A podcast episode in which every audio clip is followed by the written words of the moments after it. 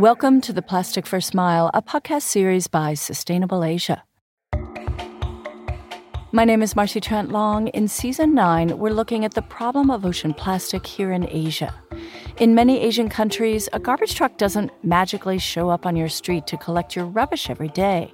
So, establishing plastic recycling in some countries also means starting with household collection and a community's desire to no longer see trash on their beaches, in their rivers, and floating near their shores.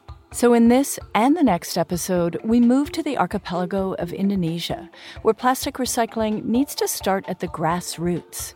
In contrast to our earlier episodes about Taiwan and Hong Kong, where an established waste collection system is already in place, to develop the plastic first mile in Indonesia, we have to start with the basics of sorting household trash and getting it to a waste collection facility before we can even consider the recycling part. How is that going to work? Well, let's begin with the beautiful tourism island of Bali. Described as the land of the gods by some and a surfer's paradise by others, in recent years, Bali's reputation has shifted. Bali, island of garbage. Wonderful nature, but there is one modern problem about Bali's beaches plastic pollution. Here in Bali, an estimated 300 tons of waste enter these waters every single day. It's so beautiful, and then it's ruined by plastic. I feel really sad seeing Bali that way.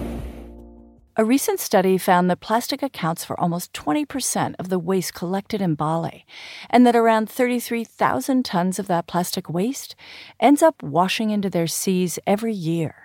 Undaunted by these statistics, an incubator for new solutions to social issues called McKinsey.org has decided to turn its lens on Bali and start rethinking recycling there. Okay, so I've pressed record. All right.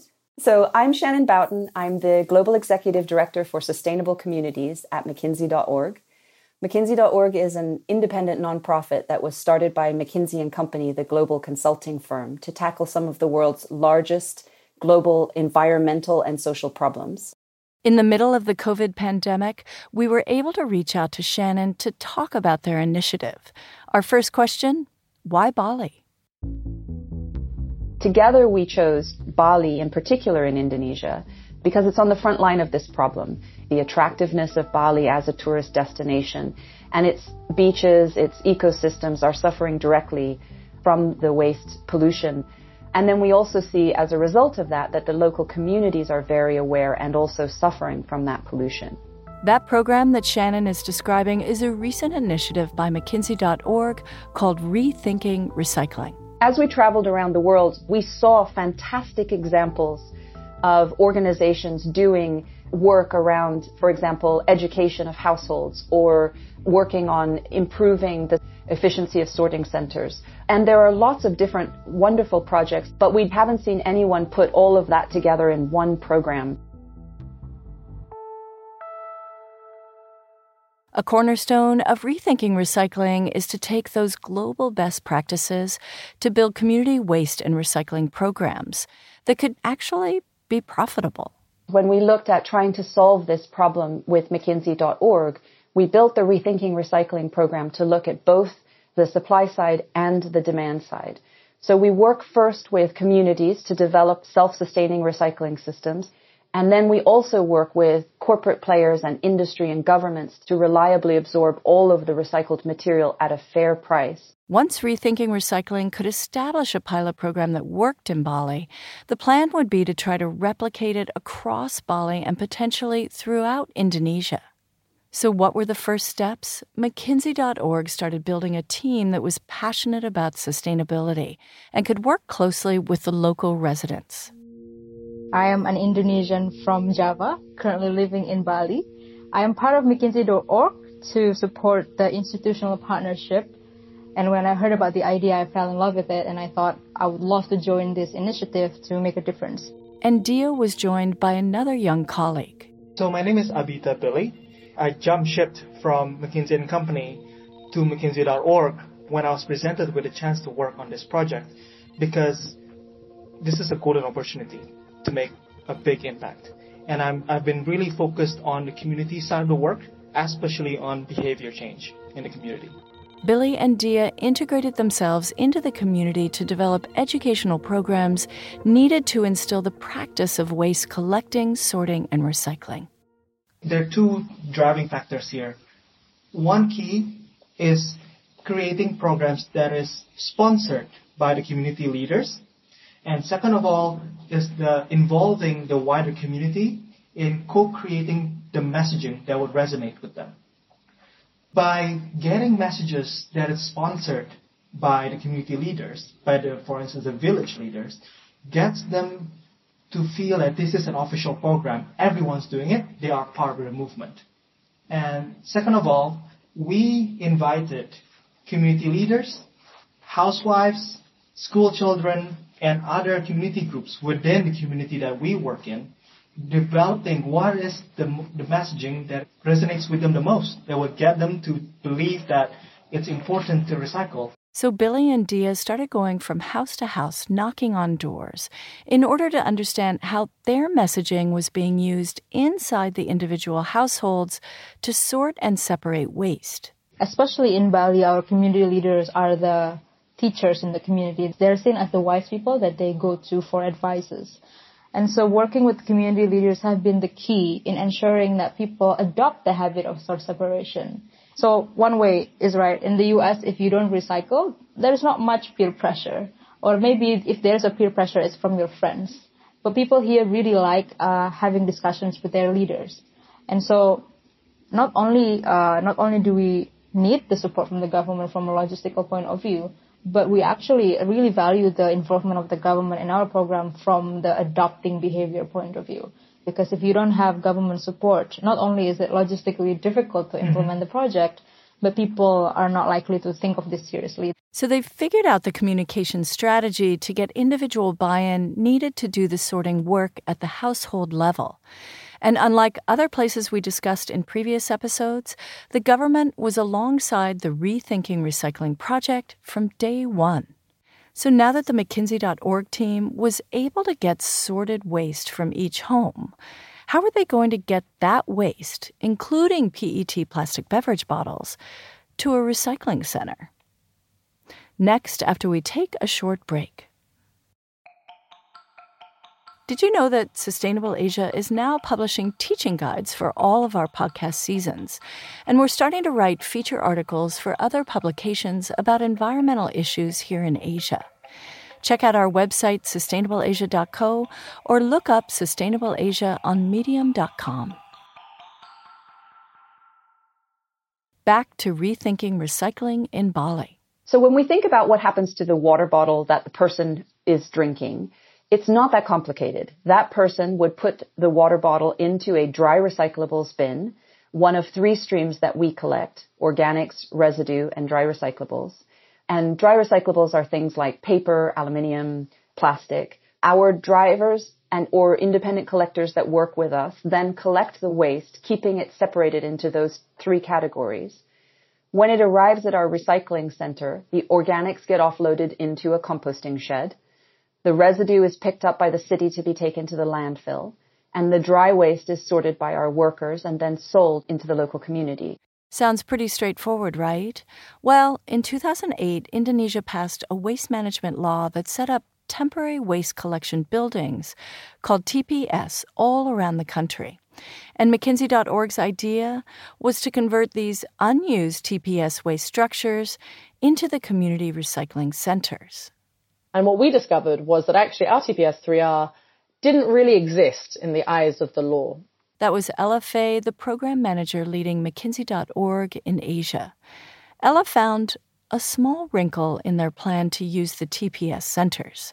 It was a building, it was there, the land was owned by the community, it had been set up by the government, but there was no real legal entity that sat behind it. So when we had some of our sort of strategic partners saying we'd like to invest, there wasn't actually an entity for them to invest in.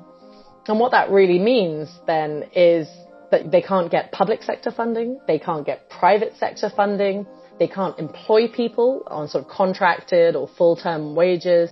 Ella had worked with McKinsey and Company in other developing countries, so she wasn't going to give up easily on this idea of converting the TPS buildings into their waste centers. So for us, you know, after you know, much patience and a lot of waiting, we've actually been able to transform our center into a local community owned center which exists in the eyes of the law. And now we've been able to ensure that there is timely access to capital, you know, meaningful wages, etc. But I think the beauty of the Indonesia space is that now that we've demonstrated that it can be done, actually a lot of other centers are now looking to us and using us as a blueprint for what can be achieved and what these centers can look like in the future. So the McKinsey.org First Waste Collection Center is up and running, and the goal of replicating this pilot program seems to already be taking shape. But the waste hasn't been sent for recycling yet, and that includes our focus in this series PET plastic bottles. I think PET is a slightly more interesting case because it is a slightly higher value plastic, and therefore it probably normally is worth you know the transportation costs to get it to the processors. But in Indonesia, you know, more or less all of the processing capacity is in Surabaya, Java. So even from Bali, we have to get all of our waste, you know, across Bali, over the ferry into East Java and then to Central Java. And anything that you can do to just save a little bit of money on the costs is the only way that you can actually ensure that this becomes a, a break-even business. So we're excited because that center that we're working in has been economically profitable since April, which means that it's like a small business where the workers are receiving fair wages and safe working conditions. So there you have it. The rethinking recycling dream of a pilot community waste and plastic recycling center that's profitable seems to have come true. But it doesn't stop there. This year in 2020, we are looking at working with our existing partners and some new partners to build what we're calling uh, today an academy that will offer hands-on training on how to replicate the work that we've been doing in Sanur Kaja. And this is where using people with a background in corporate consulting can be leveraged to create social innovation with staying power. We're going to look at what we've learned and say, okay, what does it take to make one of these centers and one of these operational managers successful? And then basically create modules to teach every single one of those pieces. So that's going to be everything from your behavior change campaign with your local community to the operations themselves, you know, to health and safety standards, but also basic accounting skills. How do you manage a P&L? How do you make kind of capex projections? And then we'll also be working on the supporting mechanisms for these programs, like building the markets for the materials that these centers are producing, helping them to capture the maximum value in the material to ensure that that material gets back into the circular value chain.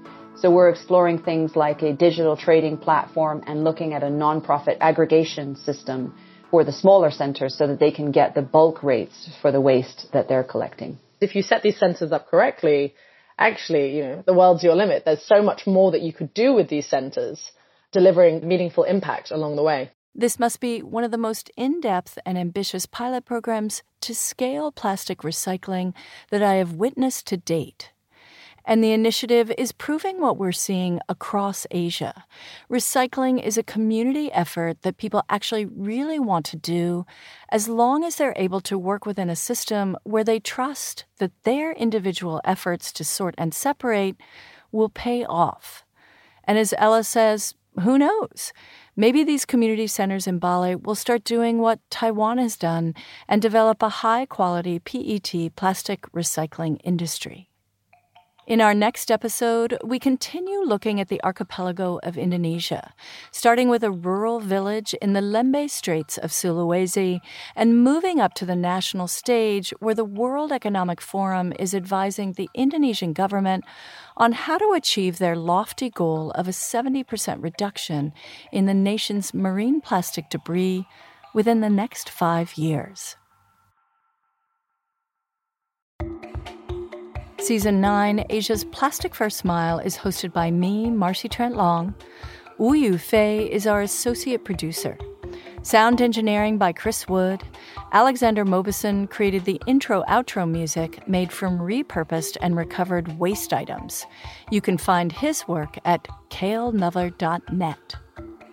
A big thank you to our Sustainable Asia team Josie Chan, Crystal Wu, Bonnie Au, Ariane DeRosier, Joshua Lee, and Jill Baxter. Special thanks to the Journalism and Media Studies Center at the University of Hong Kong, where Sustainable Asia is recorded.